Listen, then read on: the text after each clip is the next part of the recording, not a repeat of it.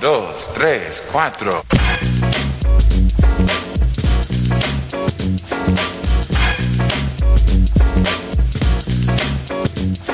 Moe Factz with Adam Curry for August 19th, 2019, episode number four.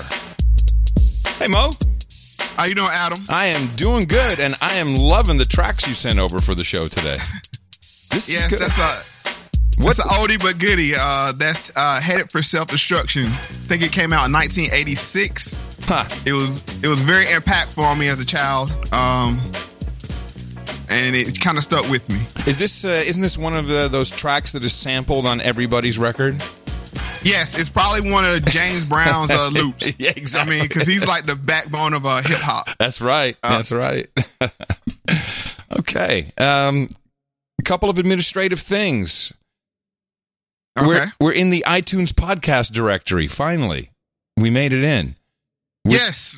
which is which is good news because now you can just tell your buddies, "Hey, you should listen to Moe Factz," and then they can just search it in their podcast app. And what's cool about the the uh, the Apple Podcast Directory is that all these other apps, because it's very difficult to maintain a directory of of apps, although of podcasts that is, I I I would know how to do it. It's on my list one of these days. Um, so all these other apps they tie into it and they use their API, so they now also are automatically searchable. So like Overcast, a very popular podcast app. Um, so we're really tied into the mothership. And I gotta tell you, I pulled the Podfather card. That was very cool. 'Cause, Like that's a nice that's a nice card to have, sir. yeah, it kept getting rejected. Like, oh, thank you for submitting your uh, your podcast. Looks like you're testing something. It's like, yeah, I know. Put us on, and then I had to email and say, hey man, can you uh, point me in the right direction? Uh, I'm the Podfather. Sure, you've heard of me. And they're like, oh, we fixed it for you. No problem. Um, quick thing about the last episode, we talked about opportunity zones. I got a lot of feedback from people on that. Uh, A lot of opportunity zone fund managers, actually. How about you? Uh yeah, I got uh, some great emails um just giving us background and boots on the ground uh, information um about what's going on. Um so I'm I'm loving the feedback. I love when people contact me and if you want to contact me, you can go to uh moefactz.com. That's M O E F A C T Z.com and you can go to the contact uh page and just send me an email or anything you guys find interesting. Yeah, the, Uh the feedback I got was um, uh, from the fund managers, of course, were saying, well, if you look at the numbers, it really isn't, uh, doesn't have a big gentrifying effect. That's what, now, of course, they're fund managers. Interesting side note to that is they said there's a lot of states and cities, mainly run by Democrats, uh, who went, who poo pooed the, uh, the op- the opportunity zone uh, tax breaks and you know and they were too late and so they've actually they've hurt their communities according to the fund managers by not taking advantage of it. So I'm go ahead. Right. So, I mean, that was one of the things we point out in the show that only 11% of the opportunity zones, if I'm if my number is correct, fall into low income areas, which I don't know if that's a good thing or a bad thing because we know the effects of gentrification. Uh, so I mean, I don't know how to how to um, basically uh, interpret that number if that's going to be a good thing that you know you don't have like 50 60% of these opportunity zones in poverty um, poverty stricken areas. Yeah. um and th- i want to make people clear make things clear. I'm not anti-capitalist. What i am is anti-hypocrisy. So that was the point of the last show was to say you can't say you're anti-gentrification and be pro opportunity zone. And that's that was the really thing i want to illustrate with these uh talking with these uh think tanks what they were pushing they were anti-trump but pro his uh opportunity zones you can't and i think that was being disingenuous And I think the message came through because once we got the and it's been a week since we did this. Once we got the message uh, about Jay Z and the NFL partnership with Roc Nation, I mean, my wife came up to me, Tina the keeper. She's like, "Wait a minute, what is this Jay Z doing?" You know, it's like her eyes had been opened. Like, ah, this is uh, this is happening everywhere. So, yep, and that's what we learned. Right. And not to get in that too deeply, but that was another case of hypocrisy. It's not great move for him to get be uh, affiliated with the NFL as a businessman, because uh, I think that opened many doors for himself. but to wrap yourself in wokeness, you know, and pro black agendas and then do a deal with the NFL is the hypocrisy. Exactly. So, uh, exactly. and these are, these are the things I'm, we want to point out with this show. And even on today's show, I'm going to point that out. Uh, but we're going to start looking at um, conservative think tanks. Ah, So- yes. So we're, we're we're still in think tanks, and we're looking at the conservative think tanks. Okay, good. Correct. So we uh, to bring balance, then I think that's what we want to do with this uh, podcast is to bring balance and look at nuance and not just be uh, pro one side or anti the other side. So just to kind of go into where we want to head, I found this in uh, found this video on Prager University or Prager U, and just a little background on them. They're uh, this is per wiki, well per wiki. Uh, it says Prager U, short for Prager University, is an American nonprofit organiza- organization that creates videos on various political topics, uh, political, economic, and um, uh, physio- uh, physiological topics from a conservative right wing perspective. So I think this is where uh, Candace Owens. Yes, this is the home Uh, of Candace Owens Videos. Um, Right. It's run by, or it's owned by, uh, uh, what's his name? His name is Prager, isn't it? The guy who owns it. He's had a lot of problems with YouTube and demonetization stuff, and but it seems very educational. Yes, uh, Dennis Prager, I think is, is his name. Dennis Prager, exactly. Right. So what we want to do, I found this video, and the name, uh, the title of the video was, uh, the top five issues facing Black Americans, and this is from a uh, right wing conservative tilt. So what I want to do is go through those top five issues and see if they're valid or if they're politically driven, uh, and you know counterbalance it with some maybe some liberal left wing talking points, and then find that middle ground halfway I mean, that's in between where the, where the truth lies. Mm-hmm. All right. So uh, number five, What are the five biggest issues facing blacks in America? Here's my list. Problem number five the victim mentality. Nothing holds someone back more than seeing himself as a victim. Why? Because a victim is not responsible for his situation. Everything is someone else's fault. And the victim sees little chance of improving his life. How can he get ahead if someone is holding him back? All this makes the victim unhappy, frustrated, and angry.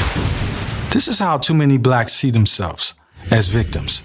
So much so that their victim status becomes their primary identity and their ruling ideology. I call it victimology. Unfortunately, many black churches preach this victimology. Many black parents pass it on to their children. Inner city schools teach it to their students and the black media reinforce it. Meanwhile, the NAACP and other black grievance groups fundraise on it. Before you deconstruct this, Mo, who was this speaking? Okay, this is Taleeb Starkes. Taleeb Starkes, excuse me, and he's the author of number uh, Amazon's number one bestseller, Black Lies Mhm. Matter. Ah, Uh, okay. okay. So this is, like I said, this is clearly a uh, right right wing tilted um, video. So, and like I said, this is I consider them a think tank uh, that comes up with the uh, black conservative right wing talking points. Uh, so he brought up n- number five being victimology or the victim mentality. Where I stand on that is I think that is a problem when you say that you are a victim, but just to push back against that, the of saying that it's unjustified, I think that's where we have an issue at. So let's listen to Larry Elders, which is another uh, right wing um, pundit talk on victimology. So that there's where you would say that this is purely because of social justice. This Pure- is purely, purely because because, of- they want ultimately for people to be angry enough to just keep voting Democrat. That's right. That And, would and be- where's where's the evidence of a lack of social justice? When a black uh, suspect is killed by by a cop, believe me, the media is on it. People are watching it, uh, and uh, and justice will will, for the most part, occur. So, to a point, he's correct, but we have seen cases where uh, black men are killed by the police uh, unjustly and seen the police officers get off. But let's continue to listen to Larry, Larry Elders in part two. Uh, and it turns out cops were more reluctant, more hesitant to pull the trigger against a black, black suspect than a white suspect. Uh, probably because of the fear of being accused of racially profiling and the fear that the civil rights establishment was going to come down on him. So, if anything, uh, whites are more likely to be shot by a cop under, under certain circumstances than a, than, a, uh, than a black person. Oh, he's just doing statistics. Right. He's doing st- statistics, but the problem is when you say something like that, that police are more likely to shoot a white guy Yeah. than a black guy. I don't know. One, I don't know how you quantify that or how you measure that. And two, if you're, a, here- here's the problem you have two factions, the left wing and the right wing, that are trying to communicate to black people what their pros are of their, you know, saying ideology Right. and and when you come to the point and say um that white people are more likely to get shot than black people i think that's hard to prove and it kind of it kind of negatively affects what what you're set out to do Well, it's, Now, it's, I mean, there's so many qualifiers that you that that you have that you would have to take into account. You know, under what circumstances, what state, what crimes. I mean, there's a you know day, night. There's a lot of different uh, elements there. Right, and that's the problem. That's the problem with that talking point, and it's very harmful to his argument because the first part, of the first clip, he made some very valid points, but you can't ignore. And I'm what I'm doing is I'm pushing back against right wing talking points to show them how they're ineffective at reaching the average everyday black person. And if This, I this is and if I may say, the idea of victimology that is a conservative talking point uh, applied to social justice warriors in exactly the same way.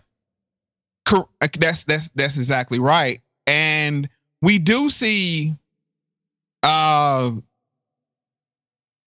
we do see the left pushing people to want to be victims of everything you know uh Sure. they always talk about the oppressor and um you we've even seen this weird thing where white males will tell another white male the, the famous clip you're a freaking white male so it's like what what they've even convinced this their, their propaganda is so good that it's even convinced white males that they're victims. it's Ah, so uh, well, weird. yeah, well, that's the basis of identity politics. Everybody's a victim. Now vote for us, and we'll take care of you. Right. But what I want to point out to the conservative slash right wing, which they do have some great, they make some excellent points.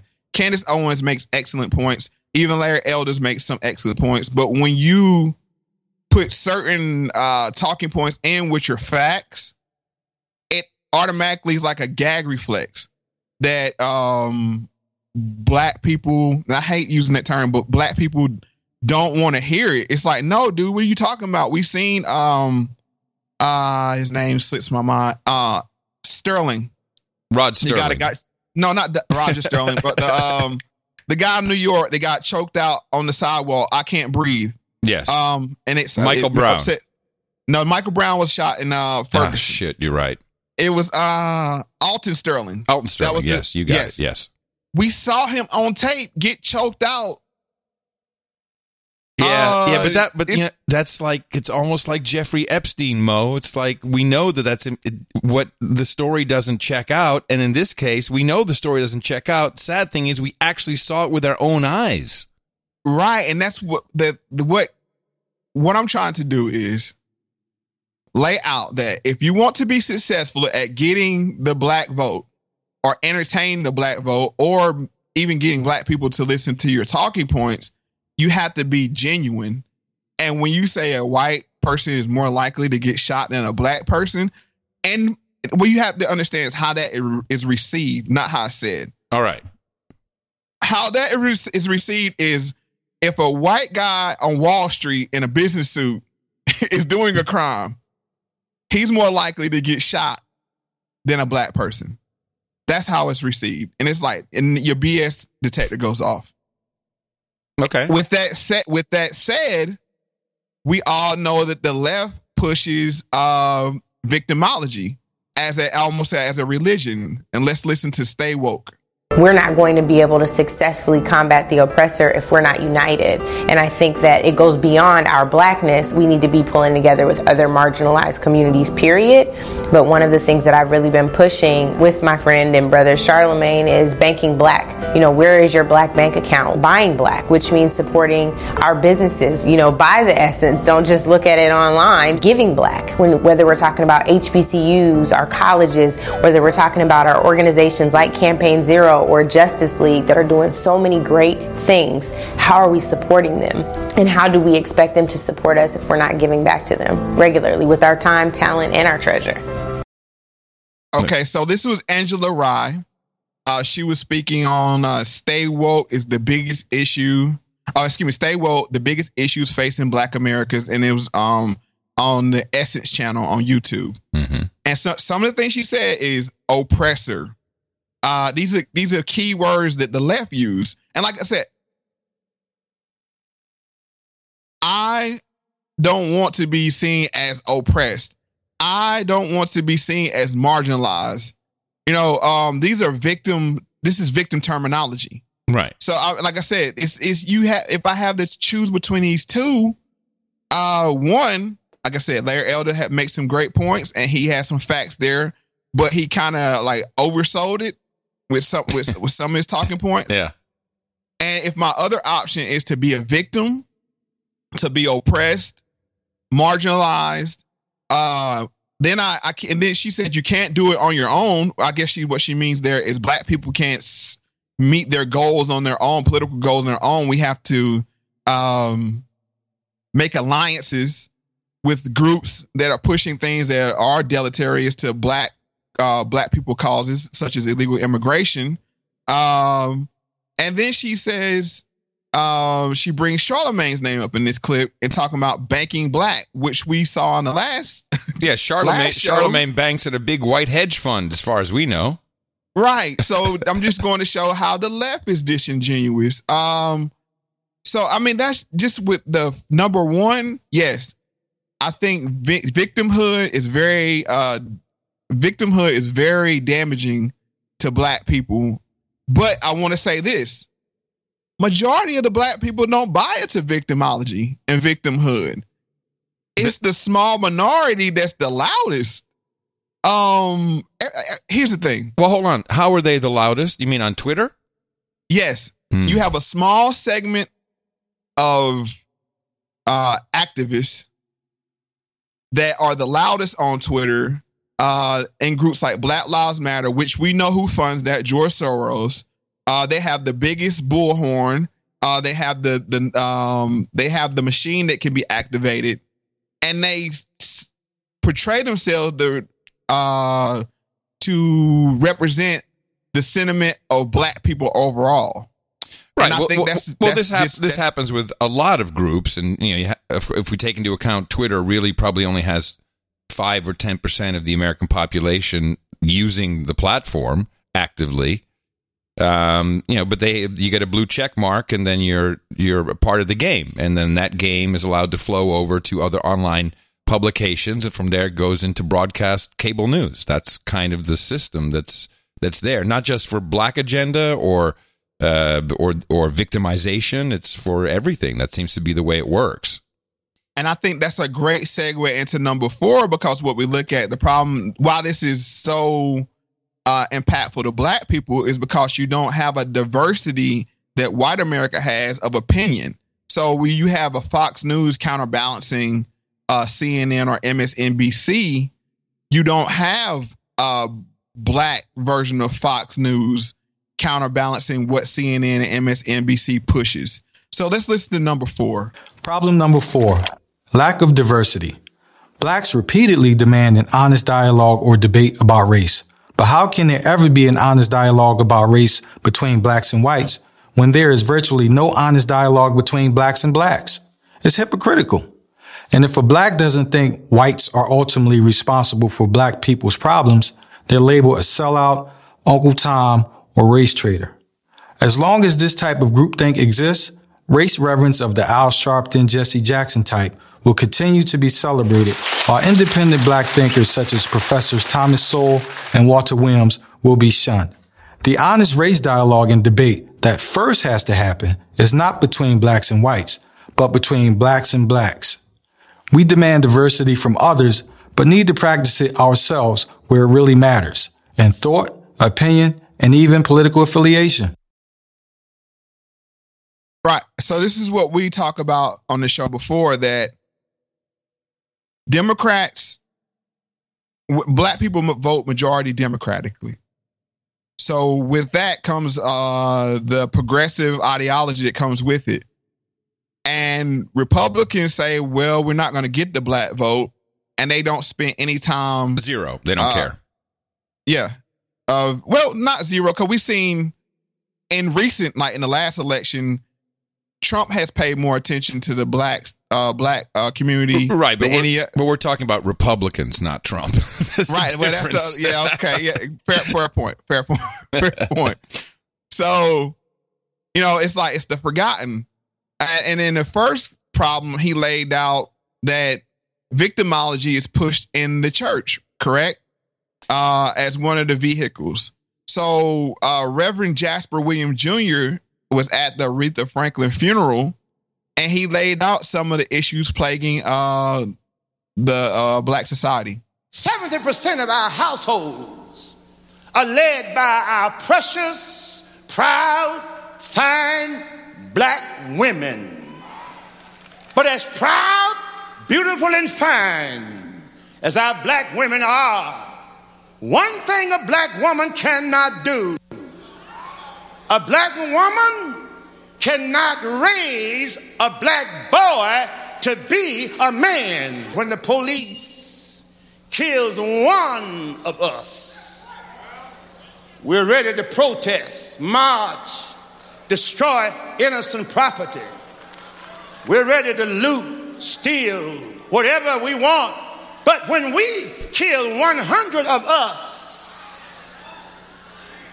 nobody says anything. And whenever you take a foreign object and you put it into the womb before that baby is born, that's abortion before birth. And when that home is not like it ought to be, the father's not doing his part, the mother not doing her part, and the child has deficits. That's abortion after birth. in in uh, in my experience, my observation, these are all pretty much conservative talking points. correct but he's not a conservative person Right, but this is Uh, something that whenever someone says, "Oh, white ki- white cops kill black black people more often," then it's all you often hear. Well, there was fifty shootings in Chicago this weekend. We didn't hear about that. as usual adam you're getting ahead sir I'm sorry. But- I should. no no no no it's I- good that you brought that up because yes that's the re- I- but I need to do my Becky voice when I do that. that's the reflexive thing and it's it's it's harmful to the argument that people try to make uh but as you he laid out all of the progressive ideologies that come with the democratic party and when he done when he did that of course he was met with pushback and came under fire Black America has lost its soul. Two days after the Queen of Soul is laid to rest, the Atlanta pastor who delivered her eulogy is now coming under fire for remarks made about the black community during that service. Our Christy Etheridge is joining us now from the newsroom. And Christy, we understand that Reverend Jasper Williams is expected to address the media about these comments that got so many people talking. A lot of people talking, Jennifer, but it doesn't seem to be an apology he's planning. He says he plans to, quote, steadfastly, eloquently, and unapologetically explain the biblical perspective he shared in that eulogy. Jasper Williams is pastor emeritus at Salem Bible Church here in Atlanta. Aretha Franklin asked him specifically to speak at her funeral. But when he did, some are calling the comments he made demeaning to black people. He said that black America had lost its soul. He also criticized black on black crime and said single mothers are incapable of raising sons by themselves. okay. So we have a reverend here uh, that uh, preaches the Bible. And in the Bible, you know, it says uh, no sex outside of marriage, which means you need to have two parents raising the child. I mean, that, that would be, you know, like understandable. Uh, thou should not kill. Uh, he brings up black on black crime. Uh, and, you know, all the other things that go along with the the Christian faith, and he comes under fire for it. what is he thinking? like, right. So that goes to show you, and this goes into what you were saying. It goes on Twitter. This clip went on Twitter. It became viral, and then it bleeds over into the uh the Into national news news. media. Yeah, exactly. So this clip illustrates how that works. Now, black people as a whole agree with what Mr. Uh, or excuse me, Reverend Jasper Williams is saying, but the outrage machine keeps the majority of black people quiet. Yeah, because you don't want to get caught up in the in the machine. It can rip you apart. Right, because once you uh once you step out there, um, and, and seen as as something that's uh not accepted by the black community, then you're shunned. Uh, you're called all kind of names, uh, as the guy laid out in uh, when he uh, illustrated problem number four, Mm-hmm. and it, you get you get isolated. Uh, so you have to remain quiet. How, can I ask you something, Mo? How how real is this uh, when it comes to new media? As an example, you've been doing a lot of YouTube videos. You're doing this show. Do you get called names for it? I, I have. Mm-hmm. Uh, but they don't affect me because I know what my cause is, and it's to bring. And I, I want to make clear what my cause is. My cause is pro truth. So what I try to do, and I think it's similar to what you try to do, uh, is to make people understand how they're being Played, manipulated. played, right? Played. played. Yeah. If you can understand how the mechanism works that's playing you, then you can defuse it, and it no longer is rendered effective on you. Which So often comes down to listening carefully because words matter.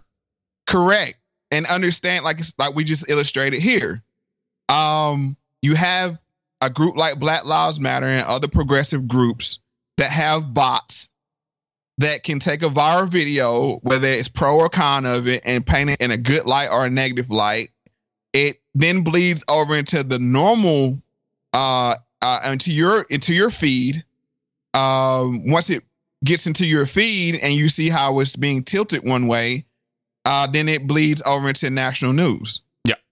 And not to repeat myself, but that's how it works. And even if you're against it, a lot of people don't have courage to say they're against it. Well, and if you're against it, then you get the gang up. And that's, you know, now for me, that's second nature almost. I've been in the public eye since I was, you know, 19, actually earlier, if you take the pirate radio stuff into account. But it's not always easy to be called all kinds of names and spat on on Twitter, even though it's Twitter. Uh, you know, we saw this progression. Uh, there was bullying, and then it's uh, social justice, and you know, it doesn't matter. And now it's just you rip someone apart, and it's not easy for people uh, who just want to stand up and say something. It's it, it's challenging. And then you have the cancel culture. Yeah, uh, that was the Um, next point. Yes, exactly. Right. So that that's one of the things that we you know, saying that we see, especially for black people with high visibility. And I think that's what Jay Z went went through. Is you know he's teetering on the cancel culture. Now he has enough equity in the black community where um he won't be outright canceled. But a good friend of mine and, um, and me were having a conversation, and I asked, "Was this Jay Z's Bill Cosby pull up your pants moment?" Hmm. the reason why I asked that is Bill Cosby being taken down. Uh, let's be clear. Bill Cosby did things that were wrong, and, and, and that's not even an argument that needs to be discussed. But where we see it as when he like told people, "Pull up your pants," you know, and be respectable.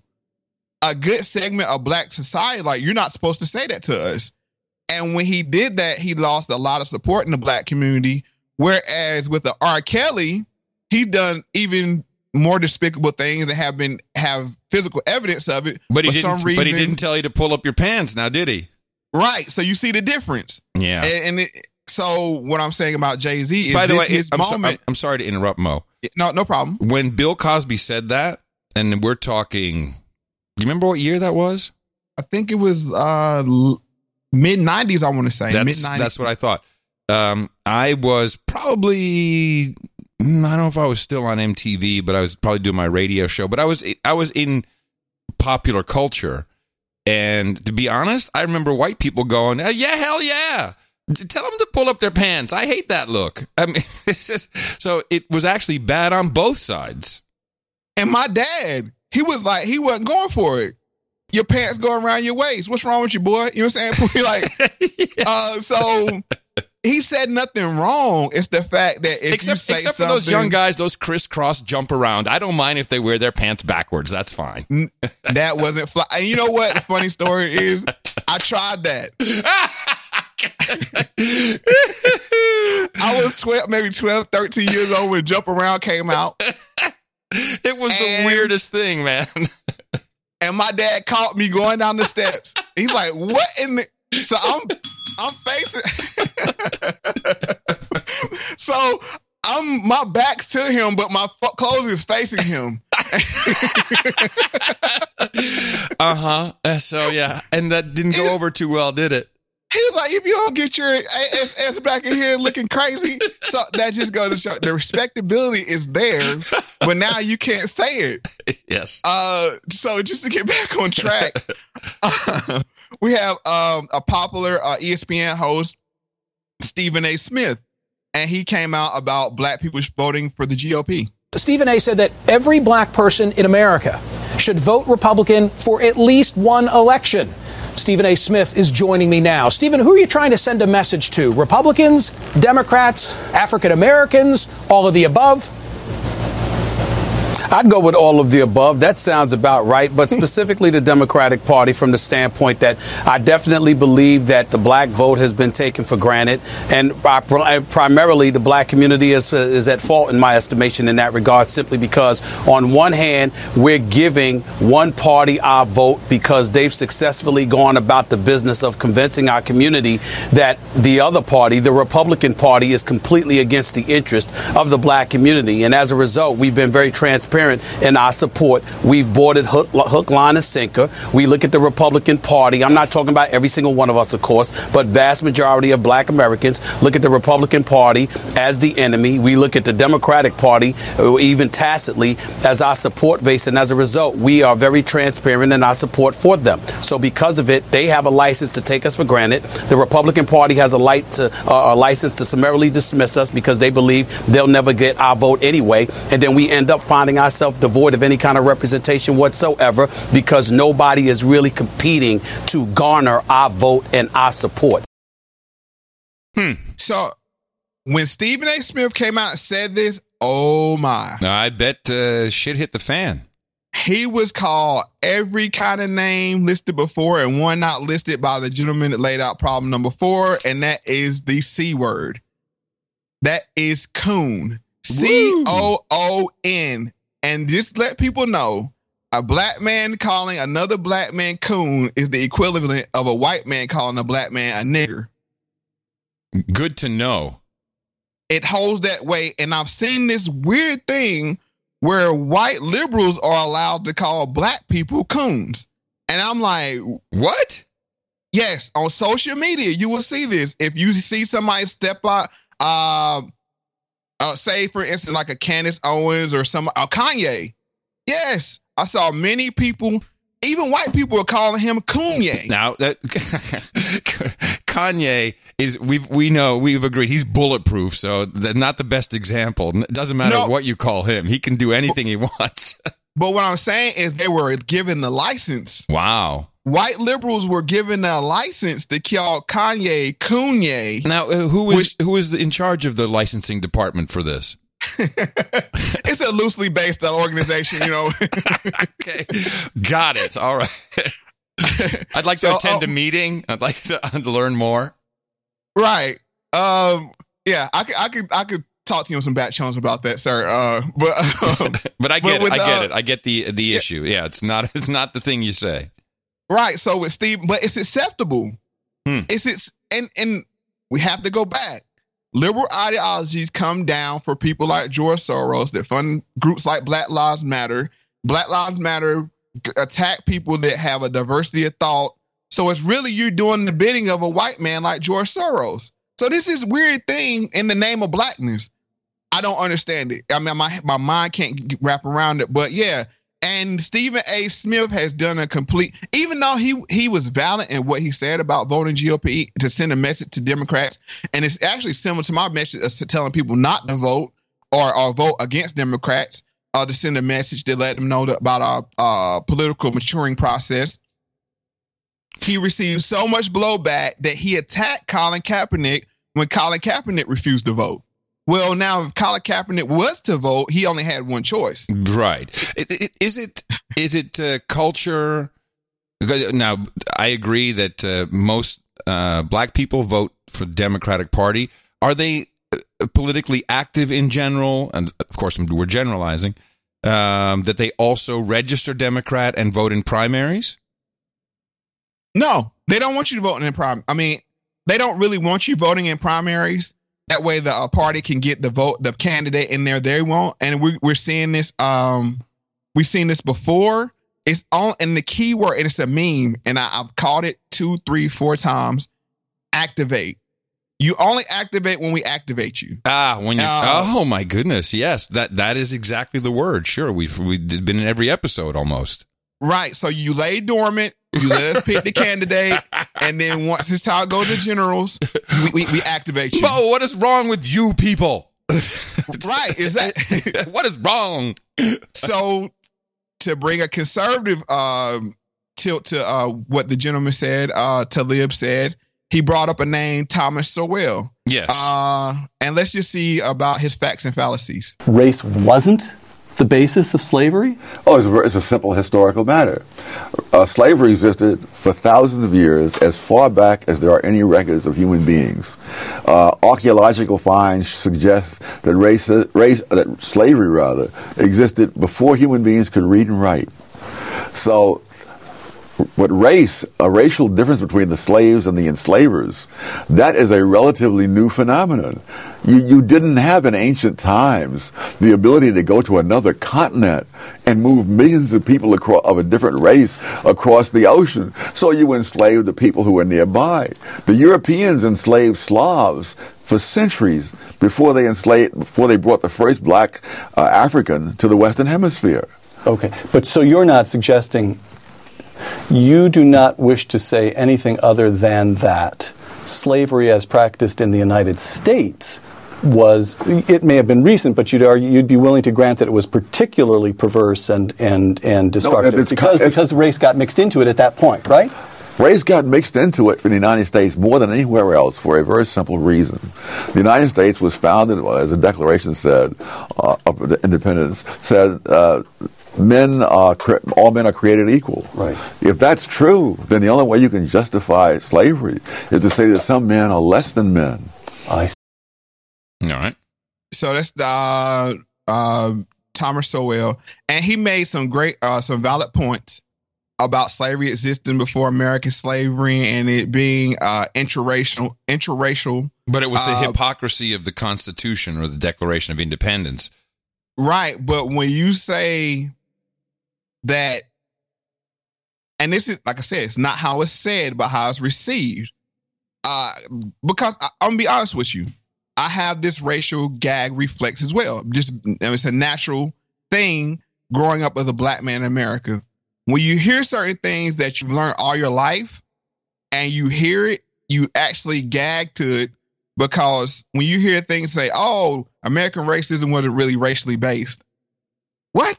I mean, Right. That discredits everything you said before that. Um, now is it his is his is uh his points nuanced? Yes, they are. But I'm just telling you why I'm trying to explain explain to people why conservative talking points fall deaf on black ears. This is what I'm trying to illustrate here. Um, that's why I illustrate with the Larry Elders clip. I'm uh, illustrating here with the Thomas Sowell clip. He said a lot of facts in there but when you implant that one, it's like the uh what the pee in the mattress. Yeah. Uh, it makes it very uncomfortable to take what you're saying as valid when you say things like American uh, slavery was not racially based. Well, then why is he saying this? And he's well respected. Uh, here's the thing: Are they equally um trying to persuade people the same way the people on the left are? Well, that's Are we- that's the that's the idea you get when you hear this little uh, you know this little embedded nugget that is clearly meant to plant something in your mind. Yeah, what else can I conclude? Right. You trying to make and here's here's this this is how inside baseball. Um when black people hear this, what it sounds like is you're trying to absolve white people of the racist actions that happened in America in its past. I can see how that would be interpreted that way. Of course. So when you do that, you lose all credibility. Even you have you you have facts, you have numbers, you have stats, you know what I'm saying, charts and everything. Um, but when you plant that little nugget in there, and I'm I don't know if he's doing it on his own or it's like, hey, you know, kind of takes some of the pressure off of us. I I don't know. Well, it's al- But- it's also a um, that you know the fact that there were white slaves, that the first slave owner was black. You know, these are all uh, talking points that are used in counter arguments, uh, and in fact, actual counter arguments about oh, how would we do reparations because dot dot dot, implying it was not a racial issue. Right, but it did have racial um aspects to it. Of course. Uh uh especially American slavery. Let's be clear, and especially American slavery under uh cuz it existed uh, before America existed on this continent. But you know, under when you and it's the hypocrisy. Even he laid it out. It's the hypocrisy when you say all men are created equal, but this certain group is counted as three fifths, and we know where that origin that, of that number comes from. Yep. Uh, they're uh, they're treated differently, and like I said before, in interracial um, slavery, if I was able to buy my freedom, you couldn't tell that I was a slave anymore.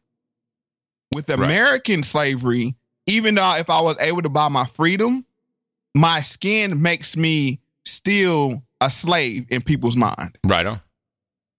So I, I think that's the difference. And when they say it all about the Slavs and that kind of thing, uh, it's totally different. Totally different. Uh, so let's just keep moving.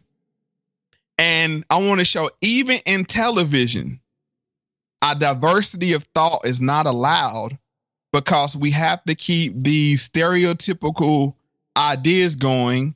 And what we're going, who we're going to hear from now is James Amos. Uh, that was the father on the popular show Good Times. The differences we had on that show, and we had a number of differences, as evidenced by my early departure from the show, was I felt that with two other younger children, one of whom to aspire who aspired to become a Supreme Court justice, that would be uh, Ralph Carter or Michael, and the other uh, Bernadette Stanis, I think she aspired to become a surgeon. And the differences I had with the producers of the show was that I felt too much emphasis was being put on JJ and his chicken hat and saying dynamite every third page, when just as much emphasis and mileage could have been gotten out of my other two children and the concomitant jokes and, and you know humor that could have come out of that. But I wasn't the most diplomatic guy, like I said in those days, and they got tired of having their lives threatened over jokes. So they said, "To tell you what, why don't we kill him off, and we'll get on with our, we'll all get on with our lives. Life's too short." So that taught me a lesson that I wasn't as important as I thought I was to the show or to Norman Lear's plans, and he was not about to have a disruptive factor. That was me, a disruptive factor. Okay, I caught that one. I know what that's about. What, what did you catch, Adam? Uh, Norman Lear is what I caught. That's a familiar name to me. And for the no non no agenda listeners, who is Norman Lear? Norman Lear uh, was the producer of All in the Family, and I want to say the Jeffersons. And Yes. was he also the producer of Good Times? I didn't know that. Yes, Wouldn't surprise me. uh, I believe Norman Lear is still alive. He certainly his work is still alive, as for years he has run something called the Hollywood Health and Society. uh, I think it's called Foundation, and they provide uh, script help. Uh, they start. I think it started with medical dramas. That's kind of how they got into the business, and they would hire doctors to then consult on, uh, you know, what's the Clooney uh, thing. Uh, whatever that series was that he started in. But yeah, me- medical drama. But really, social justice issues, writing scripts. They've done a lot of work on popular shows now, like um, Modern Family, and they slip in climate change stuff. And uh, and to me, it's very obvious, and they put a lot of very uh, active things in that are that are actual news at the time and uh, they're very deeply entrenched in Hollywood, and and they do this work unquestioned, and they're seen as the experts on almost everything. So you can't. It's like hiring IBM. You can't go wrong if you bring in uh, bring in the Hollywood Health and Society Lear Foundation. It's all good. Is this where uh, I'll share a little bit of uh, how they talk? Yes, please. This is Martin Kaplan of the Hollywood Health and Society. Uh, it's a multi-part talk that he gave, but this is the uh, boasting about how much involvement they have in Hollywood scripts. So, in the course of our work, this is uh, uh, in the two years, 11 to 13, 335 storylines that we uh, worked on uh, have been aired. We've worked with 35 networks in the past four years, 91 different television shows. And this clip is, I want to say, five years old at least, maybe even older. So now, now you see the impact, even pre the uh, Lear Foundation, of them shaping uh, ideas of how Black people are to pre- be uh, perceived. Um, so, and just a background on the Good Time Show, it was about uh, a mother, a father, and three children. You had JJ, who was an aspiring artist, and basically a class clown. Uh, then you had the second child, which is uh, uh, Thelma, I believe her name was, and she was an aspiring surgeon and dancer. And then you had the youngest child who wanted to be the next uh, Thurgood Marshall. That that was that was his thing. Right. But with the show, it was like like uh, um, uh, John Amos said, it was all about dynamite, you know, and, and you know, so um, and, do, do it again, John, Mo, do it again, dynamite. so John Amos would actually threaten these people's lives, as he says, because of the bull crap they tried to push through the show. Yeah. And eventually, what happened was he was fired off of a successful show. Uh, if, if, you listen to the clip, it goes on. He tells us, and I just want to um, paraphrase. He he was fired because he was upsetting the apple cart uh, and what they did then was just make the show about uh, doom and gloom. I mean, which it was. It was it was based in the projects of Chicago, right? right I mean, right, so, right. but it was about uh, scratching and surviving. If you say if you if you know the theme song, so um, yeah. So what they did was kill. They killed off the black man. yes. Yeah, I mean, don't we see a common theme here? Yes. And then they and then they let the shenanigans go. Yeah. Uh, uh, just fly loose. So I mean, I just want to show you that even in television, uh, they shape a certain narrative. There's no balance. There's no, and even when you have a strong person like John Amos trying to push balance from within, uh, they'll get rid of you. And also the the flow of an organization like the Lear Hollywood Health and Society Foundation is, you know, there's a lot of people who who consult and they flow in and they're in production companies and then down the road they're running stuff and and that's one of the many ways Hollywood has historically received its left-leaning ideology. Right. And, and, and that's that's exactly correct. And like I said, it's just there is no diversity and it's oh, all it's all controlled. It's all controlled one way or the other. Right. And it's controlled from the very top. And the very top, as we've I've tried to repeatedly, and I know maybe uh, people get tired of me saying this, but on the left, it is generated from white people. Yep. Even when you go back to the NAACP, you know, that was started by majority white people. Uh, almost all white people except for W.E.B. Du Bois, and he was really. Let me see his his role. Let me pull. Uh, not to belabor the point, but I just want to show you what who this was their uh, original uh, founders and roles they played. Um, you had national president of the NAACP. You had Moorfield Storey, white guy. Uh, chairman of executive committee, William English Wallings, white guy. Treasurer uh, John E. Milholland, white guy. Uh, dispersing treasurer uh, Oswald Garrison Villard, white guy. Uh, executive secretary Francis uh, uh, white guy. white. yeah. And then you have director of publicity and research, W.E.B. Du Bois, which was uh, mulatto.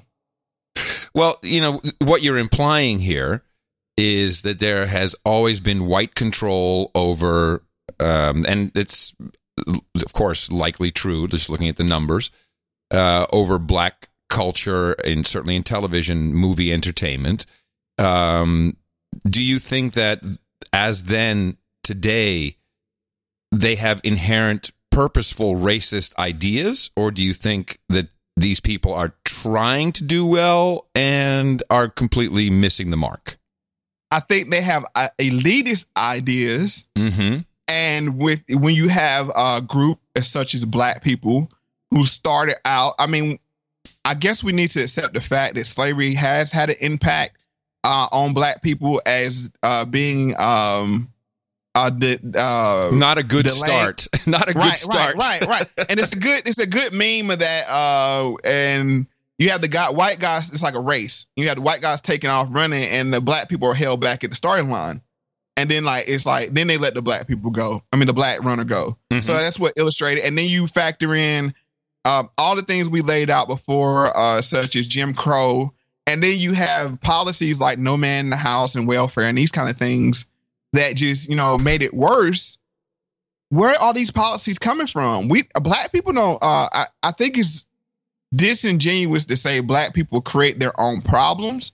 Uh, yes, on the very bottom level, but we have to go up the ladder and see where they're uh, instituted at. So, um, I think that kind of works us into problem number three. Problem number three urban terrorism. As just about everyone knows, but too few talk about publicly, in majority black cities, violent black on black crime is rampant. A Department of Justice study from 1980 through 2008 revealed that blacks accounted for almost half of the nation's homicide victims, 47.4%, and more than half of the offenders, 52.4%, all while being 13% of America's population. The Tuskegee Institute conducted a study of all known lynchings of blacks that occurred between 1882 through 1968. During this 86 year span, which is essentially the post Civil War era up to the Civil Rights era, 3,446 blacks were reportedly lynched. Presently, black on black murder eclipses the number of blacks lynched over the course of 80 years, roughly every six months. Unbelievably, the culpability for this disproportionate amount of mayhem actually lies with the menacing 2 to 3% minority within the black populace. I call them urban terrorists. And since they're literally spawned from problem number two, the black community protects them. Having seen this video before we started the show, I have a problem with this one. This is a false equivalency, in my opinion.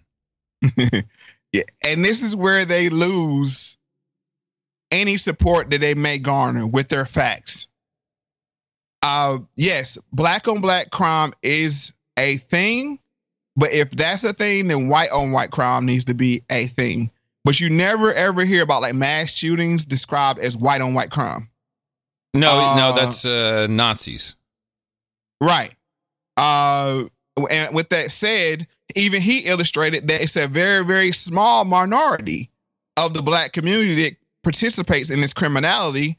But what it does is make seem that all black people participate in criminality. And even to black people that call themselves woke, I even had this argument. I was like, do you realize um let me, just pull up some facts. Um uh I'm going by the NAACP criminal sheet. Uh and it says uh let's see in 2014 African Americans con- uh, constituted 2.3 million of the total 6.8 uh, million correctional population. Now that is 34%, right? Yeah. Which is that's the that's the problem. That is the problem because if it's equally distributed, then you would have uh, it more reflect that we are 13% of the population, and then we should only represent 13% of the correctional population. So that is the problem. But the way they frame that number, and numbers are important because you have to look at look at them in the proper context. Yeah. Now there's 2.3 million pe- um, people in prison. Correct. This is from the NAACP. Now, if I let me see, black population, I think the black population in America is somewhere around 30 million. So when you do that number, that's less than 10%. You know, uh somewhere like I think like 6%. Mm-hmm. But you would make it the way that Democrats talk about how the impact of the criminal justice system affect black people, you would think your number would be around 30, 40%. So you're letting 6% of the population um, control the policies that are important to black people. That doesn't sound uh, logical. Right. And on the other hand, as you said, uh, the Republican talking points make it seem like uh, all black people are criminals as well, and uh, or or uh, the black on black crime, and then they use the murder rate and these things, um, which is t- totally 13% of your population is black people. Half of that, 6.5%, shouldn't account for 50% of the murders. We totally understand that is way out of, you're saying, uh, distribution. Mm-hmm. We get we get that. But what this is where the conservatives have a problem. They don't want to look at the root causes of why. Um, and let's look at this is Ta-Nehisi Coates, and he's speaking on enduring the myth of black uh, criminality. In fact, there's a long history in this country of dealing with problems in the African American community through criminal justice system, criminalizing social problems in a way that we don't do in other communities. For instance, if you you know looked at the research, you would find that somewhere around 60 to 70 percent of the people in, in prisons and in jails are suffering some sort of mental health problem. Upwards of 50 percent, you know, go in there dealing with some sort of chemical dependency. Viewed from another lens, these are public health problems. One could look at you know the massive number of African American men who, who are out of out of work and the intersection between that and prison. Well, one could look at where prisons are located. And, you know, you would find that a lot of times prisons are located in rural regions, you know, where all other industries effectively shut down. And you might think of that as actually an employment problem and not a criminal justice problem. The enduring view of African Americans in this country is as a race of people uh, who are prone to criminality. Hmm. Again, So- it's, it's all false equivalencies that, that lead to this. Yes. And the problem with it's when you have uh, two ways you look at the same thing. When you see a a mass shooter, you know what I'm saying, of the white variety, male, the Republican will say it's a mental health issue. You know, it's uh, you know, which rightfully so. These I'm saying these people do have problems. But when you they talk about black on black crime, Yeah, you never hear No, it's not a mental health problem, just evil. Right. You know what I'm saying? Yeah. They're naturally that way. I mean, Yeah, yeah, yeah. and, and, it's, and they don't say that, but the absence of bringing up mental health issues and uh, uh, desperation and uh, chemical dependency on drugs, uh, even the way we look at the opioid addiction compared to uh, the crack epidemic of the 80s, Yes, it's totally looked totally at differently. different. And and we just saw this with the shooter in um, where was he? The guy who uh, who was uh, Philadelphia. So first of all, the news media is not that interested because, oh damn, it's not a crappy ass white guy who's doing it, so we can't pull the the Nazi white uh, supremacist card. And, Right. And then not a single mention of mental health or anything like that. A guy who's spraying hundreds of bullets around, killing all or hitting all kinds of people. Uh, I didn't hear it once, not once, and I'm just as guilty of that. You you never hear it because I think with uh with mass shooters you have a face, you have a name, and you can really dig into the background of those people. Right. I mean, to that person. Well, that, a well black- that's that's a great point because the media does not do that. You don't know the the name of the guy who who shot up Philly. You don't know that. You He was a black guy with a gun. What do you mean? Yeah. I'm sorry. Identified. Done. Right. That's how they look at it, and it's You're right. I'm here. I'm here to point out the in uh the inequality and the the hypocrisy Well, now and how it- things but- are covered. But That's is, is that not what social justice warriors? Because I just admitted to it. It's like I don't. I know I didn't think of it. I know I didn't think of it that way. I was thinking of other things like, oh, the media is not doing their job. But I didn't take it one more step further. So is is this not what we define systemic racism? Yes, this is this is a form of it, and that's it's systemic racism. is- ris- Uh, systemic racism is almost faceless. Right. The same way elites are faceless. The real people that run this world and push these things down on us, we don't identify them. You know, we identify their talking heads. But just to go and show you that it's not only a uh, white person's problem that uses the black on black crown talking point. Let's listen to Larry Elders uh, on black on black crime. So-called activists saying this is the assumption that racism remains a major problem in America. The media, CNN, especially MSNBC, runs down whenever a black cop shoots somebody, uh, and and, and it's a, some some march on Washington. It's ridiculous. Uh, black people, half the homicides in this country are committed by and against black people. Last year there were 14,000 homicides. Not talking about suicides. I'm talking about homicides. Um, half of them were black. 96% of them black on black of that 7,000. Where's the Black Black Lives Matter people on that? He's talking about police shooting black men, Yeah. and then he pivots to the black on black black on black crime argument, which those are two totally separate things, but they it's a it's it's a uh, it's a natural uh, tool of deflection. It's like, oh, we don't want to talk about that, you know. Um, and we do have a problem uh, with, like I said before, with the gentleman that, was choked out. I can't breathe. Uh, with uh, Philando Castile, who was shot on camera. He was a legal. He was a legal car- concealed carry. Where was the NAA? I mean, when was the NRA on that? You think the NRA would have been all over that? You know, uh, to say we have a guy with a legal concealed carry shot by the police, uh, killed on camera on Facebook Live. But no, there's no interest in that. Uh, and Larry Elders, I think, if I'm not mistaken, is pro NRA. So, but he didn't take that angle. He said, "Oh well, black people kill black people too, uh, and, and at higher rate." So it's just this weird thing that they just want to deflect. And once again, that makes their facts, which are true and accurate, uh, null and void when talking to black people. Another thing. By the way, ahead. we we also never discuss um, mental health or medication when it comes to cops killing anybody. Well, we know why we don't never talk about medication uh, in general. Well, because Uh, the, the news media is bought off, paid for. Every commercial is big pharma, so there's it's not going to be a discussion. I'm sure you mean that. Correct. Uh, and that's a good point. I've never heard a cop justify using uh, or it ever be an accusation like, what was wrong with this guy? Did he wig out? Is he nuts? Is he on SSRIs? You, you never think about it. Never. But I'd tell you one thing. I know a lot of cops. I grew up with cops in Jersey and firemen, and they got problems. They got huge problems, and specifically mental health problems from the shit they witness and see. It's, uh, you, you know, sometimes you got to wonder. You're exactly correct. And when you said that, I just had a uh this like it hit me. It hit me that I've never heard that argument.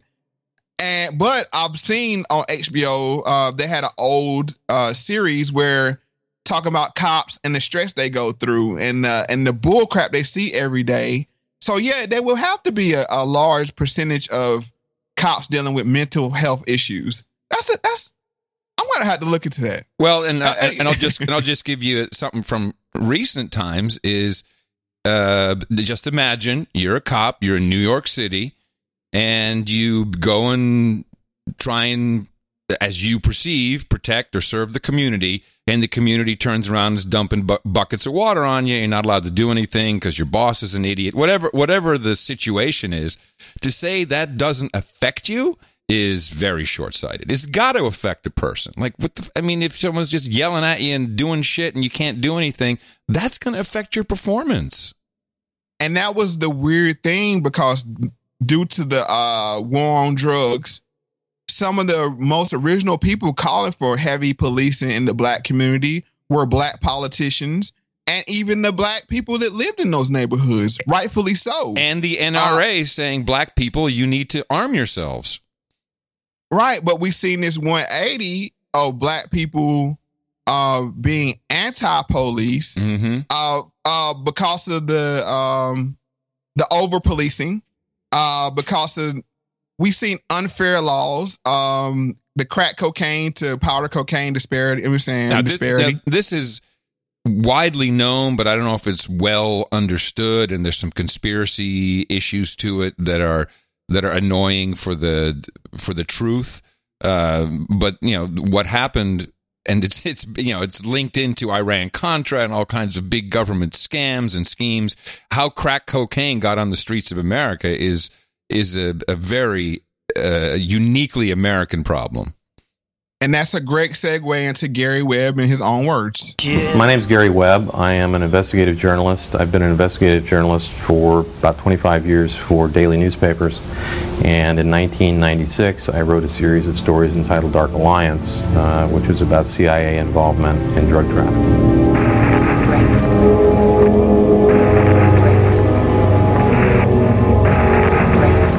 What my story showed was that the cocaine that was being sold in those neighborhoods uh, was coming from mainly one source, and this one source was being used to finance a guerrilla war in, in Central America.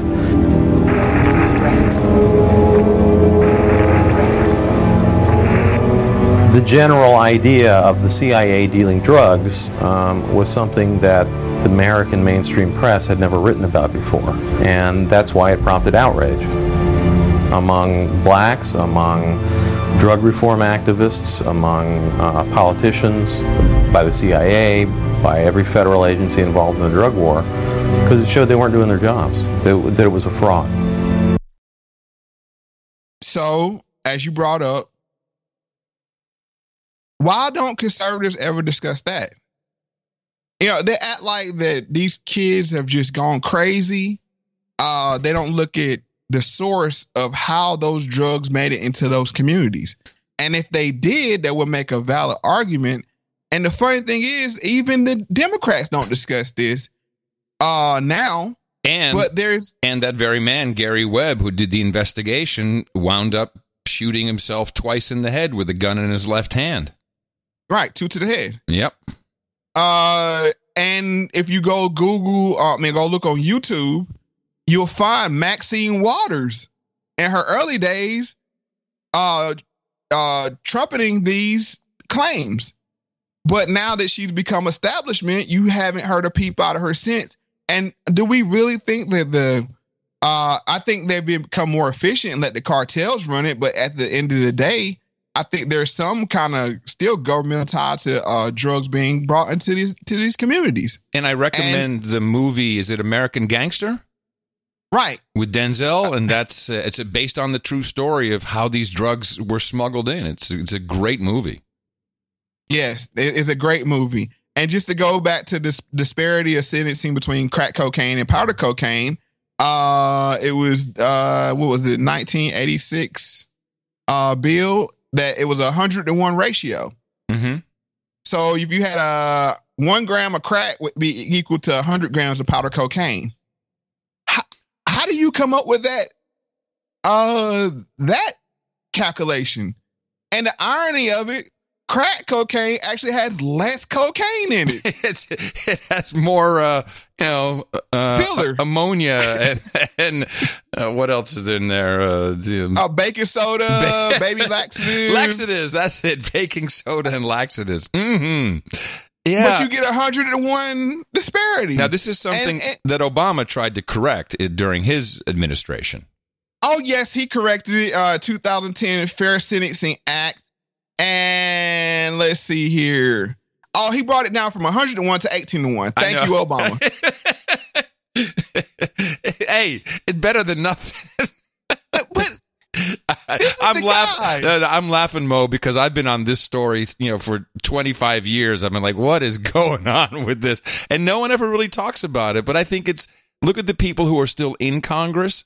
uh, they were around when this when this scam took place. You know, you're in your 70s. You were you were knowledgeable. You were around. This is uh, this is a, a huge scourge on American politics.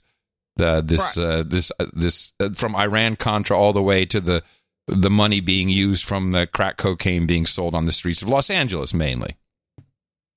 And just to show you, uh, this is a television clip from a television show, but just to show you, every, it's a uh, misconception that black people accept criminality. Now that has been forced on us through mass media entertainment and accepting of drug dealers as heroes. If you look at the show uh, Roc that was on Fox, uh, we'll see that wasn't the case in, in the early 90s. I got a nice little thing going across the street, you understand? And I don't need somebody like you messing things up with your little phone calls to the police and your stupid ass block parties. This ain't none of your damn business, man.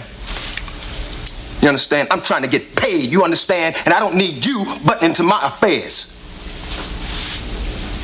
I thought this was a nice neighborhood, man. Yeah, it was a nice neighborhood. It's always been a nice neighborhood. Yeah, well, I hear what you're saying, brother. But I'm a businessman, you know what I mean? You're mean? a businessman? That's right. Is that what you call yourself? You ain't no businessman. You're a murderer. And you're killing your own people. Now, you may have done your killing someplace else, but it ain't happening here. I don't think I made myself clear. I don't want your drugs. I don't want your money. I want your sorry ass out of my house and off my street. You understand? Okay, now, now you gotta stop this now. Stay out of this, Ellen. I don't think you want to do this, G. Oh, yeah, I've been wanting to do this ever since you moved. No, I don't think you want to find one of these loved ones of yours in one of those garbage cans you pick. If you ever so much as look in that direction, I'll run down on you and I'll break your back. Oh, don't hurt him, Crazy. son, not here. crazy? Ah, you don't know how crazy I am. So that goes to show you that black people, especially black men, weren't okay with what was going on in their communities. Well, you, you may you may be a little bit too young, uh, but Starsky and Hutch. Do you remember Starsky and Hutch? Uh, no, I, I I remember the movie they made, but not the not, not the television Right. show. Well, Starsky and Hutch were two cops, and they had this hot shit Ford, which looked like an, a moron was driving it. But okay, back then, hot shit, and uh, they were cops, and they had an informant, and his name was Huggy Bear. yeah, I, I remember Huggy. Yeah. And Huggy Bear was a pimp, you know, criminal, but he was uh, he was the okay kind or something like that. So this has been around. It was definitely like, oh, he's, he's just got the colorful hats and he's got the pimp uh, uh, the pimp clothing. So you know, it's just it's Huggy Bear. You know, he's he's, he's cool. Yeah, so that just goes to show you that somewhere along the line there was this weird pivot of being anti-drug to where popular culture and entertainment is now pro-drug and pro-drug dealer. Um, and let's just see how we got there. Broken homes lead to, uh, to the streets. You won't find in these neighborhoods the primetime family of Bill Cosby. There are successful, strong black families in America, families that affirm parental authority and the values of discipline, work, and achievement. But not many live around here. Still, not every girl in the inner city ends up a teenage mother. Not every young man goes into crime. There are people who have stayed here to fight for these kids. They're outnumbered by the con artists and pushers. It's not an even match, but they stand for morality and authority and give some of these kids a bracing dose of unsentimental love.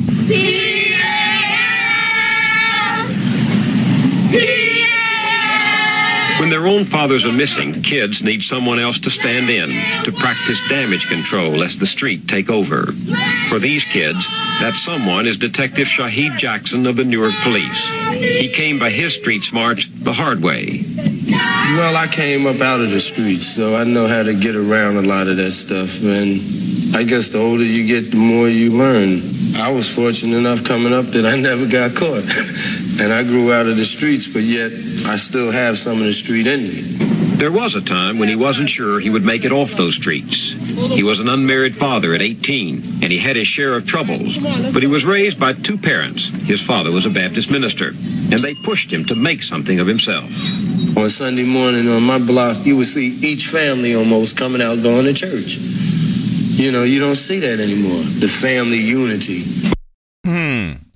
Let me tell you how that came across to me was Oh, you separated from the church, and that's the problem. That that is one of the problems. All right. Uh, the reason why I say that it was a structured. It was a structured place to receive morality. Sure.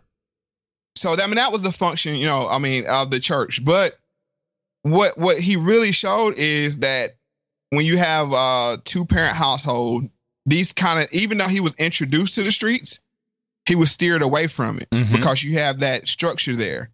Uh, and let's go into part two of this clip. What have you learned about these kids? That they need somebody to love them. You know, they identify with us because we don't, excuse the expression, we don't take any crap. You know, you come in here, you got to be disciplined, you got to, you know, follow the rules and regulations. Because when they go out here and deal with life, they're going to have to follow rules and regulations in life. Self control and self esteem, far more important than a good left hook.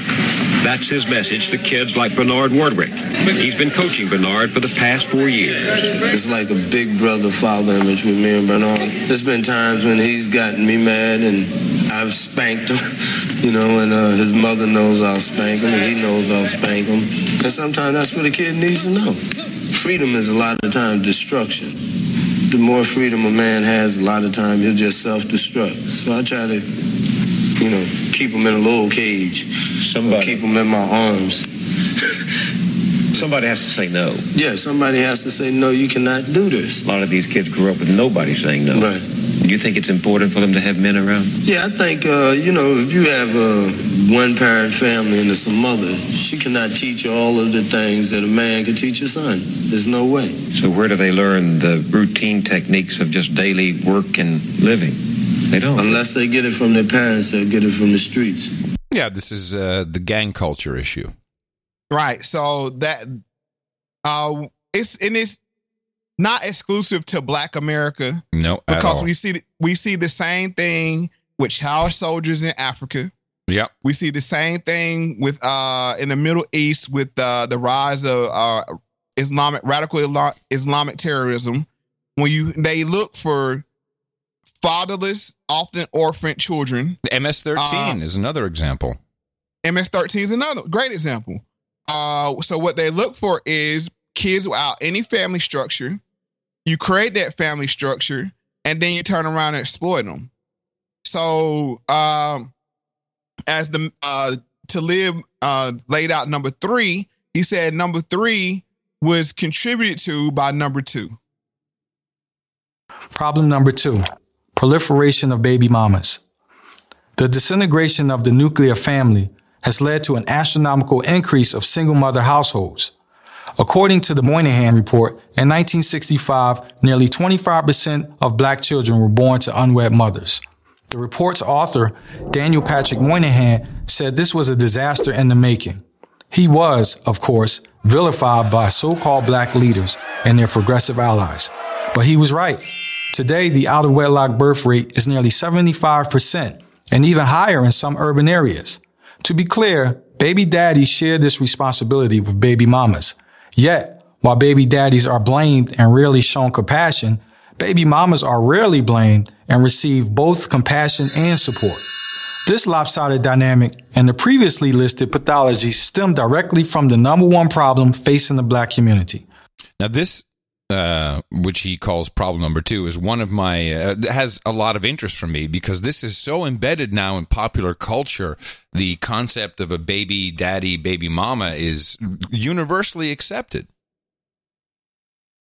Yeah, if you look at the trends of single parent households, not only did it increase from um, the original clips I, I, I presented were from ni- a 1986 special. Uh, from that point to now, single parent households have skyrocketed in every community. Yes, sir. It's uh, so uh, it's accept, and the question is, does this come from liberal, uh, liberal, Policies? progressive uh, policies and ideologies? Is that where it stems from? Where you know, before in the 1950s, even in black communities and white communities, you had to have a father, mother, and children. Uh, now we have this thing, you know, where it's uh you can't even question anybody. Uh now people can do what they want to. That's not what I'm here for. Uh but we have to see the impact uh of children being insecure when they don't have both family in the household and in the black community those children are open up to uh predatorial uh influences as we mentioned that are not exclusive to the black community but it, it is there Yeah, so um, this is, you're right, it's a universal issue. Um, and this is the way the world has changed. Uh, and now, whether you can pin that on liberal progressive ideas or not, um, I used to attend church regularly when I was a kid. I don't anymore. Uh, you know, dabble here and there. Uh, but I'm a lot older. I, I come with things rammed into me from early on. That's clearly not the case anymore. and I'm not saying exclusively exclusively from church, but when we look at television, what's accepted on broadcast television, not shows like HBO and those things. Well, Moe, Uh, uh, well, Moe, when you can have uh, uh, people with male genitalia competing at con- contest level with uh, with a different gender, there's all kinds of issues going on with this. I totally agree. Uh, but let's just look at the effects of welfare. And society has made living for the women without the husband or without the male easy. Oh? Yeah, welfare. I think welfare is not the best thing for everybody Tell me why. because it provides you with some kind of income that you sooner or later just settle for. I know I was on welfare. I've been on welfare. Are you suggesting that we do away with welfare? No, I'm saying it has to be upgraded. For instance, I have some young people here that are on welfare, okay, but would like to work. But they can't work and make a coin because everything you make is taken away from your check. Can you push the solution even further back? Is there any way to stop the cycle of teenage pregnancies? That's so difficult to even talk about. In my heart, I think I, I have a solution, and I know, now may rub people the wrong way. But I believe that teenage pregnancy cannot be stopped by programs. It has to be morals, and morals come from God. And somewhere along the line, the black family kind of strayed away from that. And I believe we need it. You say the moral values have changed. Oh, yes. It's morally acceptable to have babies. It was not morally acceptable years ago. That's hurting the black family. What I hear you saying is that even though racism may have brought about these circumstances, even though society may have created conditions that, that are terrible, you're saying you have to be responsible. You have to practice discipline and self restraint. That's right. We are destroying ourselves. Now, it might have been motivated and and plotted and seeded with racism, but we we're content to be in this well now. Okay, we're just content to be in this mud, and we need to get out of it. So I thought this clip was so powerful because this was coming from a person that was on welfare, uh, a black woman that lived in the community, and that was her perspective that you know uh, the lack of uh, morality. And I'm not pushing religion. That's not what I'm saying. I'm talking about morality. Uh, wherever you may find that at, more power to you. Uh, but we have to see that these things have been deleterious to the to to the black community. Uh, I can't really add any more than what she said in her clip because it was so powerful. But let's listen to effects of welfare too. I don't like welfare because it makes me lazy. It does? Yeah, it makes you lazy just to sit around and wait for a monthly check to come in. You know, I just like to work. I like money coming every week or every two weeks. So I want to dispel this myth that a lot of people that receive welfare don't like to work. The system is set up for you not to work. If I was to receive a check of the same amount as working at McDonald's or sitting at home, which one would I choose? Uh, why don't we, and this is my personal view, why don't we reward people that go out and maybe work minimum wage and um, supplement their income? instead of rewarding people that stay at home and do nothing. Uh, you understand where I'm coming yeah, from? well, yes. Uh, now, I grew up in uh, a socialist country. I grew up in the Netherlands. I've also lived in Belgium and I've lived in the United Kingdom, all socialist policies. And the uh, I've seen the effects of a of well, you can call them welfare programs. In fact, a lot of people today say, "Hey, we're already socialists. We have welfare." Well, what I saw is was one step further in these so-called evolved socialist countries where your welfare check or your social support check is typically 70% of your last paycheck earned. So imagine if you're doing making 100 grand and then you go on welfare, you're making 70, eh, which also puts a huge burden on the employers. That's a different issue. But what happens is you get this, you actually get a lazy culture where people, uh, and I'm t- just talking about the Netherlands because I witnessed this, will have something uh, years ago. I'm talking 15 years ago. Oh, I have a burnout. They didn't call it a burnout. That later got popularized. And that's what they they call in Dutch. They call it a burnout. It, in English, they use that word. Burnout. Okay, well, I have to go home now for three months. That's kind of the standard burnout. Uh, mm-hmm. And then they'd be like, yeah, I'm hanging around. I'm kind of bored. I'll go uh, lug some bricks around for my buddy. I got a trailer. I can do some yard work. Then the neighbor sees that and like, wait a minute, that guy's supposed to be home with a burnout or his back is out. Now he's doing all this other stuff. It creates incredible strife in all communities. But the what you say is in effect true. It's like, hey, why don't you go sit home and take care of yourself and you know get, you know you're you're burned out and people take advantage of it and they i think inherently become not necessarily lazy about the work but well, wait a minute i can make this money and i can get some additional under the table money i mean at the end of the day everyone's all for themselves and so this is not a uniquely black uniquely american program welfare does seem to have this effect and I want to make two points and then we can go into number one. One is we've seen one. The first point is this is what troubles me with the UBI, the oh, Universal oh, it's, Basic it's Income. Told, it's totally what UBI is all about. It's luring people under the same uh, pretense. Right, that's very troubling because I always bring up the point of is when a person when a person loses purpose, uh, to get up, get dressed, go to work, you know, and function in society, that's that's a very slippery slope to uh to becoming uh uh you know a non-value adding factor in society.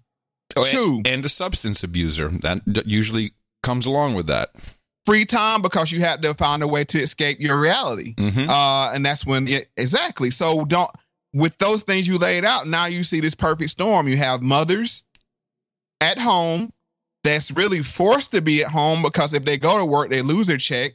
Uh, they have a system that said they can't have a man in the house, and then you take uh, they have children that they can't uh, uh, control by themselves because it takes two parents to raise a household. Um, where I mean, now w- what that two parents consist of is your choice, not mine.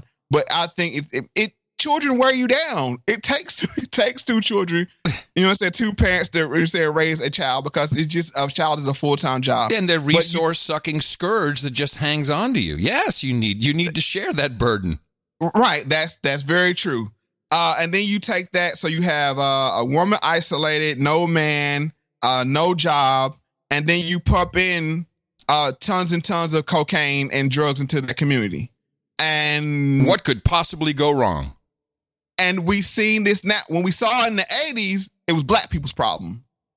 But when you have the same set of um, circumstances with opioids and meth, rural white communities, mm-hmm. it's a health crisis.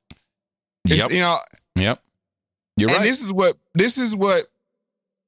Uh, when people don't look at that the same way, when um conservatives don't look at that as in the same light, that's when they lose traction with their talking points. Also shaped by decades of movies and television and popular entertainment. It is embedded into our minds, Moe. Yes. Yes. So, uh, and then last point, and then we can get into number one. We've already seen universal basic income rolled out in the pilot plan called uh, disability Because if you go to the right lawyer, you can get disability for anything in America. Yeah, that's probably true. I don't know. Is this number one? No, but I'm, I'm just I'm bringing that up. But just yeah, look at the commercials. Call here. You know, what I'm saying you want disability. You know, call here. And you say, oh, like you said, it's a burnout. Ah, you know, I'm just uh mental fatigue and my back tweak. You know, and you get there. But let's let's go into number one. Problem number one unquestioning allegiance to so called progressive policies. Unwavering loyalty to progressive liberal policies is the primary reason these dire conditions persist. It both makes them possible and perpetuates them. It's no coincidence that progressivism is the common thread that binds predominantly black cities where single parent homes, failing schools, rampant poverty, and crime predominate. Look at cities like Detroit, Philadelphia, and Baltimore. They've been run by progressive Democrats for decades. If their liberal policies were at all effective, these cities should have become models of economic growth and prosperity. Instead, they're models of dysfunction.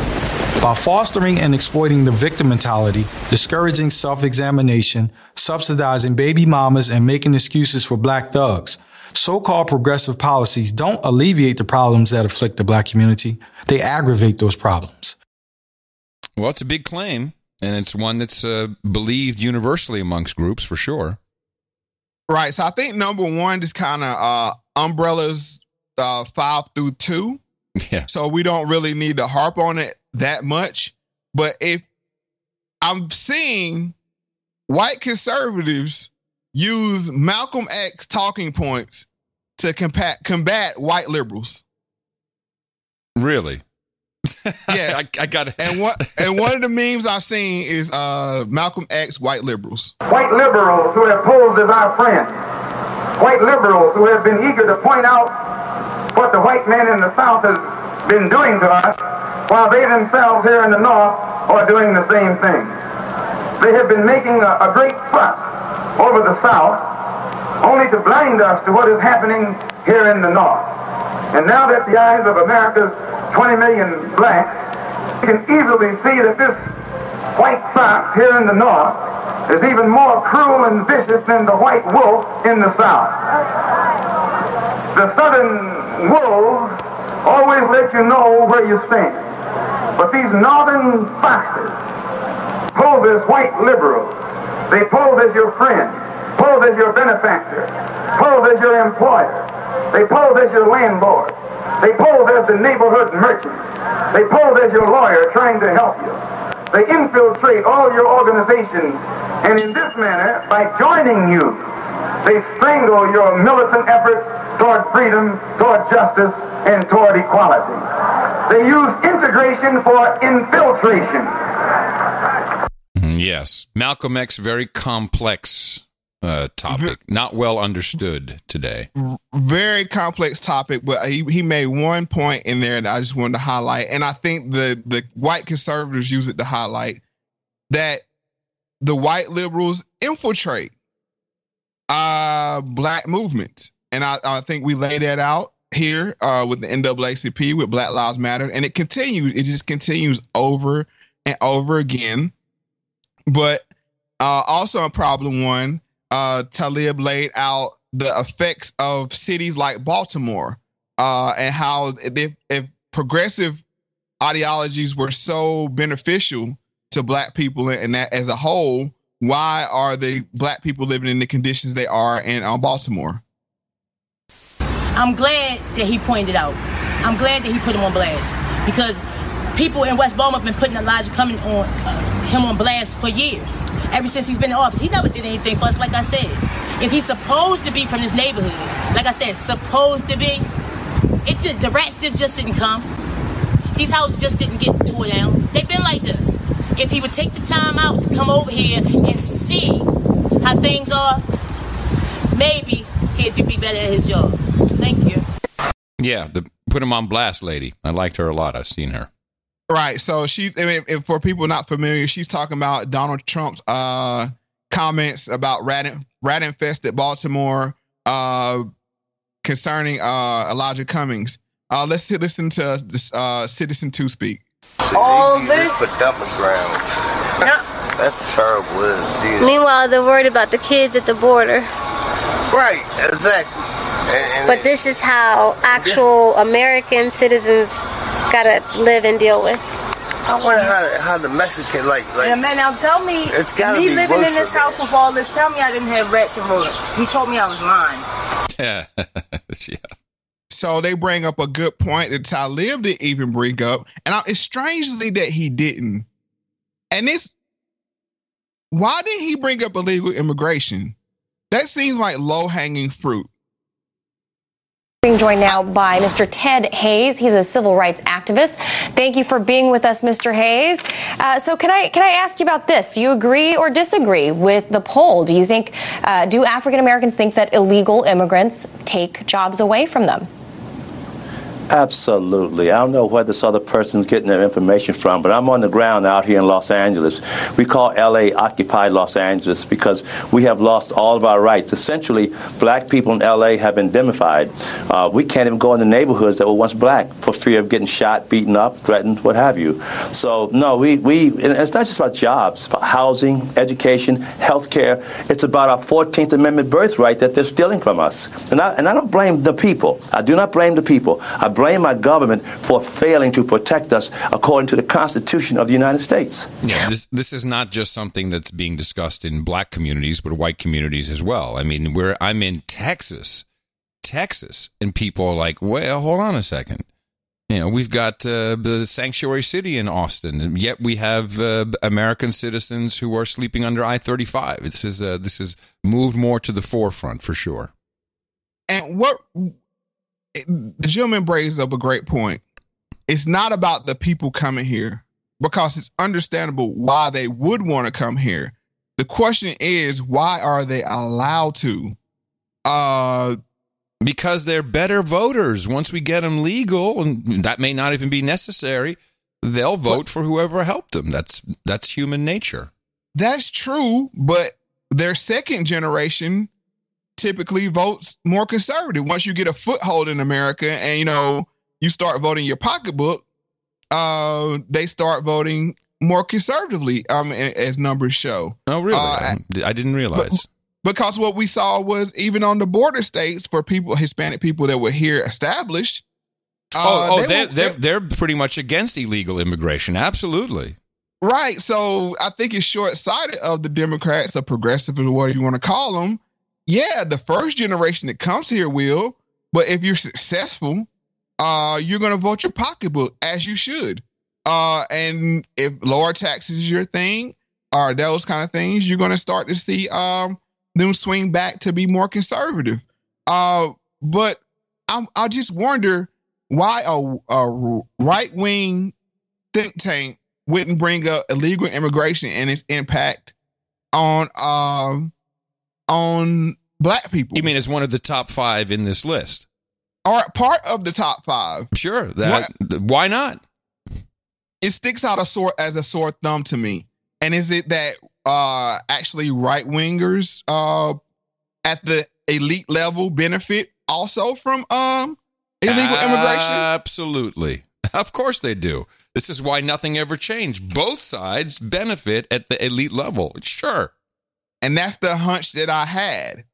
Uh that out of out of all these talk talking points, the one that you could really sell black people on You're that not doing. um, that uh, um illegal immigrants are stealing your birthright, as this man says. They're using the Fourteenth Amendment, where it was set aside um exclusively for black people that were slaves in this country uh to become citizens.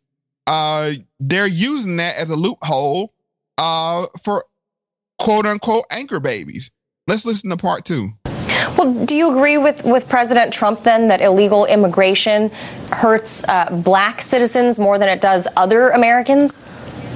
Oh, there's no question about it. And not just in the physical realm of jobs and housing, healthcare, but it's the whole realm of our identity. For example, you've heard of anchorism, that is anchor babies, women that come to the country illegally and they have a baby and that Yeah. child becomes a citizen.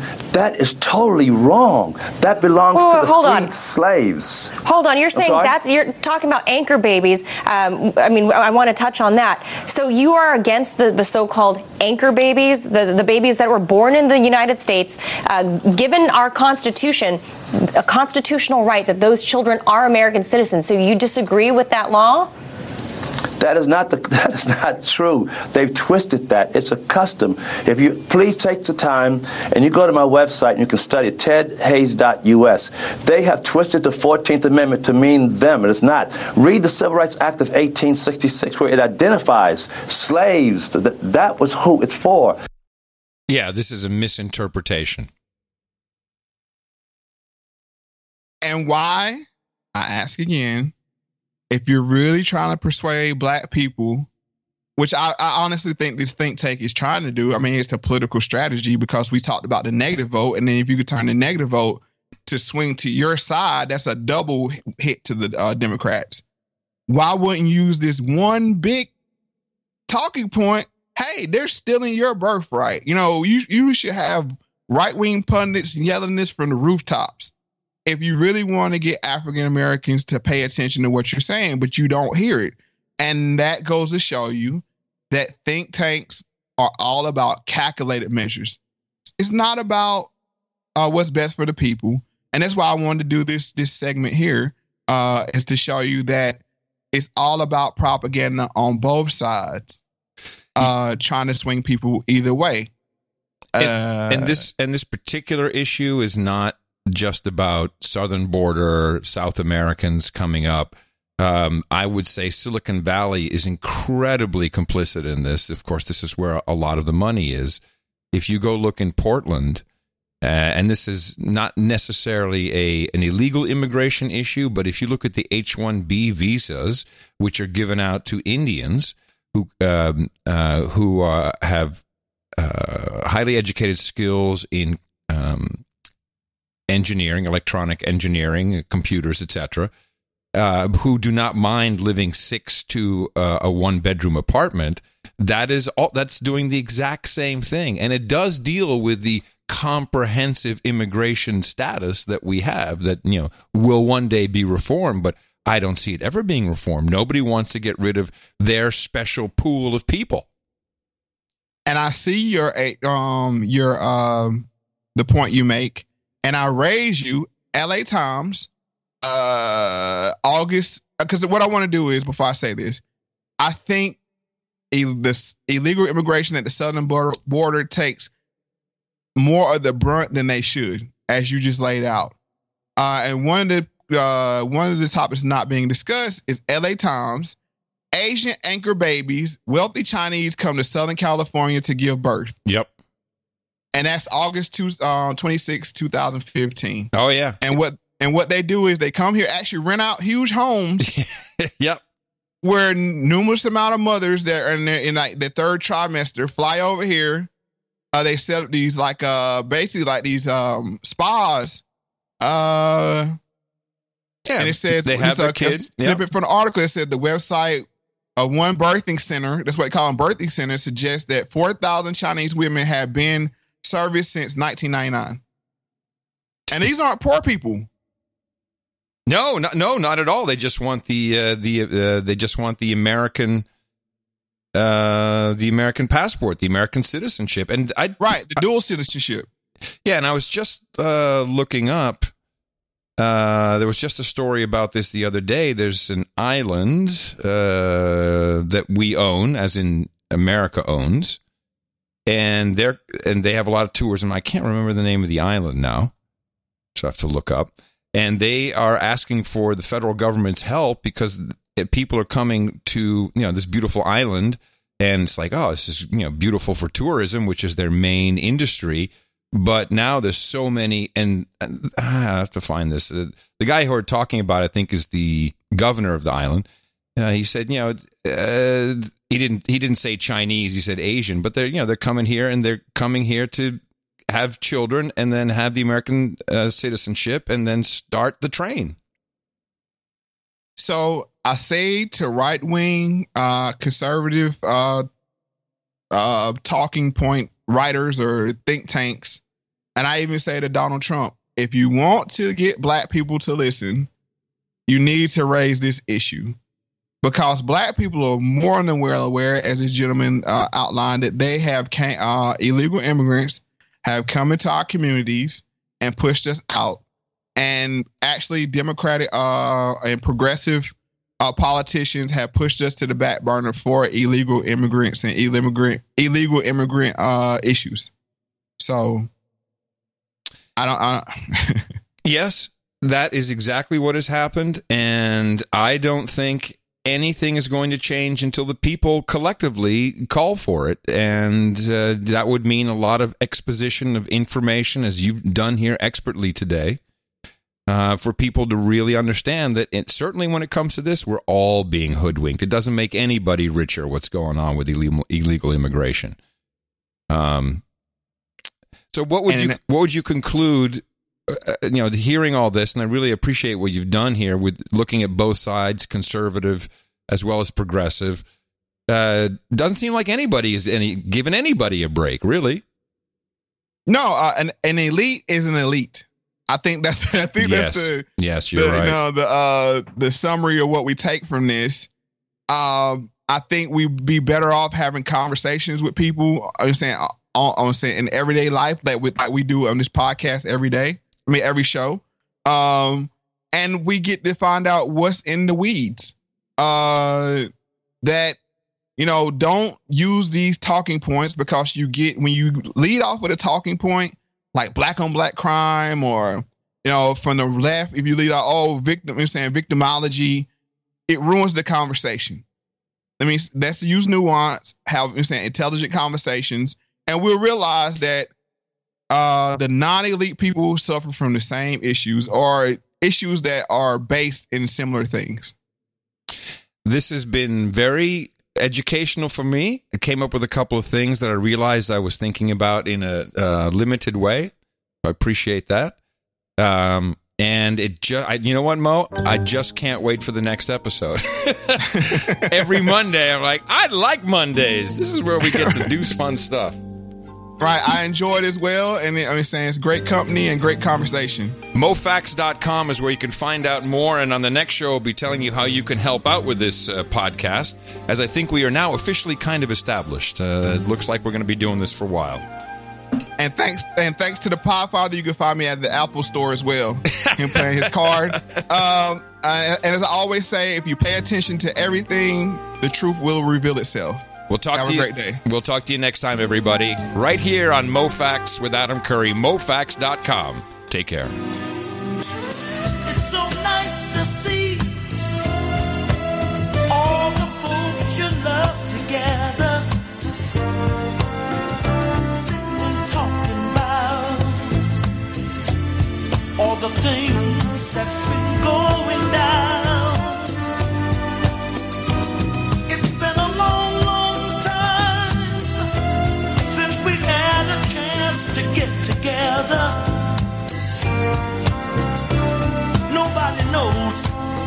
The next time we see each other. Maybe years and years from now.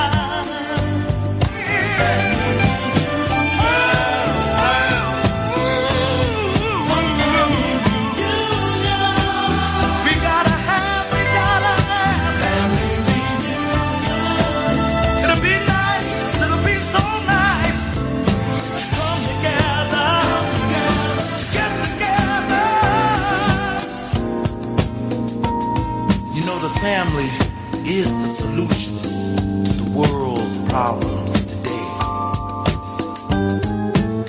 Now let's take a look at the family. In the family, the father is like the head, the leader, the director, not domineering, but showing love,